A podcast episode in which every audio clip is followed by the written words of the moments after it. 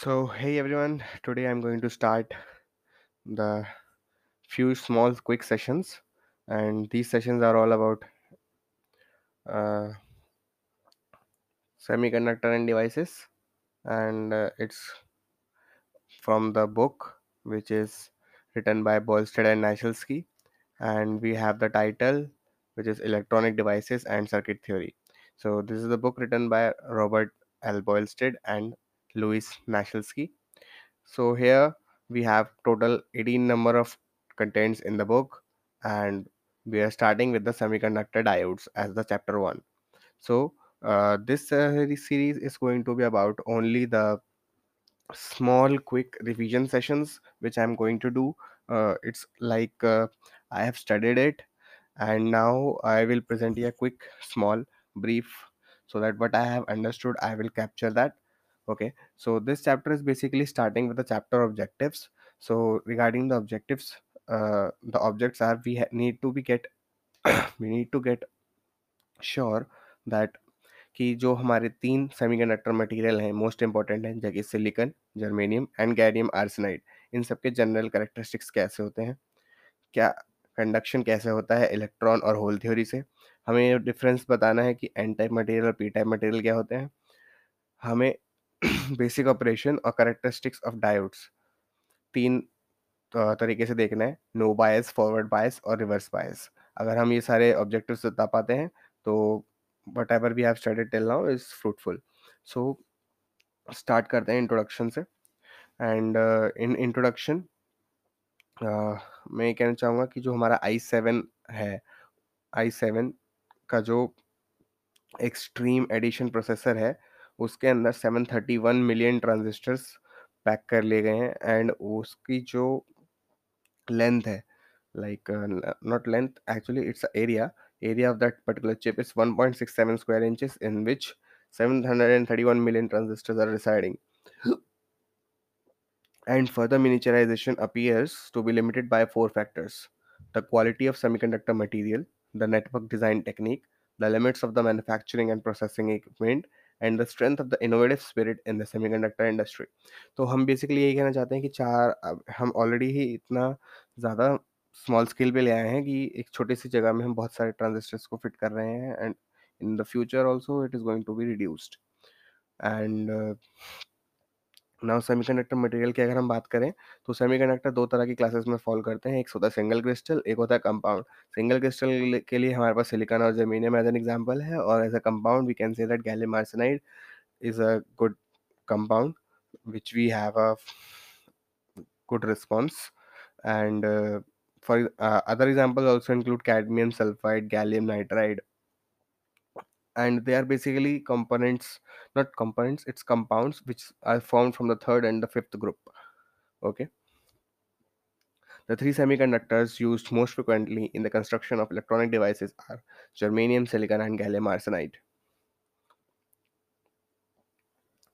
Now we can say that germanium was the base material used uh, until the year 1954. So nineteen fifty four तक क्या होता था, सबसे पहले हम हमेशा जर्मीनियम ही यूज़ करा करते थे as our base material for our making of semiconductor devices but क्योंकि वो सेंसिटिव बहुत ज़्यादा होता है टेम्परेचर के लिए टेम्परेचर के चेंजेस के regarding so we have limited its use and we have started using the silicon as in the latest studies and we have found silicon has provide us good result and further we have uh, are interested in gallium arsenide as a compound and then we have first developed it in 1970s and it has speed of operations up to five times that of silicon. Now uh, there is covalent bonding and intrinsic materials. Okay so what is covalent bonding? So the covalent bonding is a bonding which is um, uh, shared which is a bond which is made by two atoms sharing ele- electrons okay so we have a silicon germanium and gallium arsenide arsenide. So in silicon we have 14 electrons and 4 4 in its valence shell similarly in germanium we have 32 total electrons and 4 in its valence shell similarly gallium and arsenide has 31 and 33 uh, which counts for 3 valence electron in gallium and 5 electrons in arsenic. Okay. So now the next is bonding of atoms is strength strengthened by the sharing of electrons is called covalent bonding.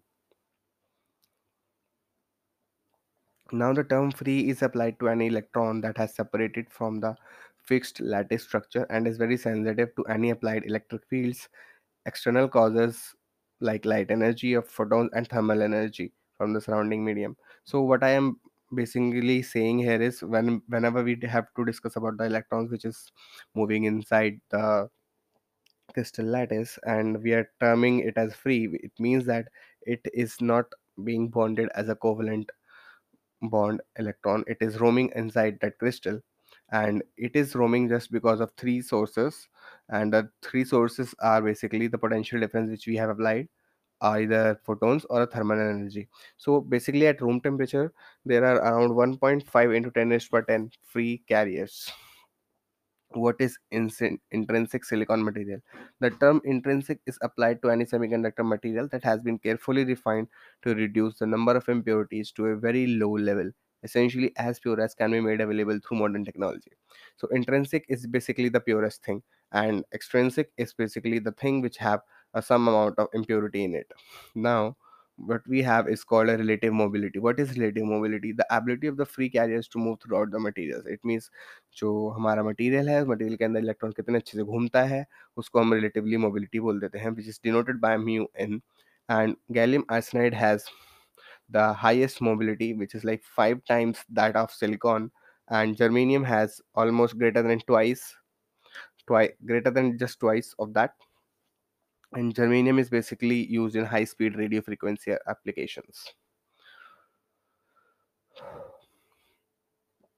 And what uh, now we have the ability to change the characteristics of material through this process so now what we we do is we add some impurity into the material and what happens is it changes the property of the material which is ranging from poor conductor to a good conductor and the process of doing this is known as doping. And now we have uh, positive temperature coefficient and negative temperature coefficient. So what is positive temperature coefficients? So what we call it like in conductors when we raise the temperature resistance increases. And when the resistance increases it is difficult for the carriers to sustain the flow. So when we have a uh, difficulty in the flow of carriers through material say that it's a positive temperature coefficient whereas uh, uh, when we talk about semiconductors uh, there is increased level of conductivity with the application of heat so what happens is uh, when we increase the temperature the bonds got break and when the bonds got break from the covalent bond and it contribute to the number of free carriers. Therefore, we can say semiconductor have negative temperature coefficient energy levels. the farther the electron is from the nucleus, the higher is the energy state. An electron that has left its parent atom has a higher energy state than any electron in the atomic structure. So, as we are aware about the energy band structures of insulator, semiconductor, and conductors, it's like energy gap between the valence band and the conduction band of an insulator is greater than 5 electron volts, volts and uh, for semiconductors it is ranging for a, different different for different type of materials. For germanium it's the least and for gallium arsenide it's the highest if we compare about the three uh, three elements.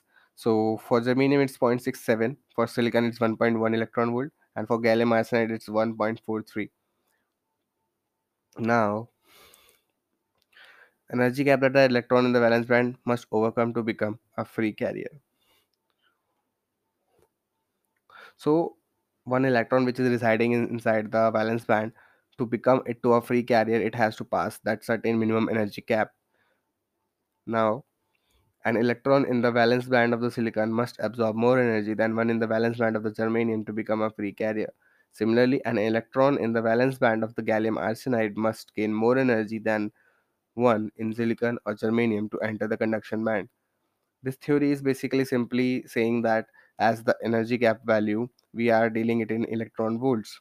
So, uh, if we are uh, having three materials side by side and we apply the same potential, we have to apply more potential to make the germanium gallium arsenide electron to pass through that energy gap we have to apply more right the difference in energy gap requirements reveals the sensitivity sensitivity of each type of the semiconductor to changes in temperature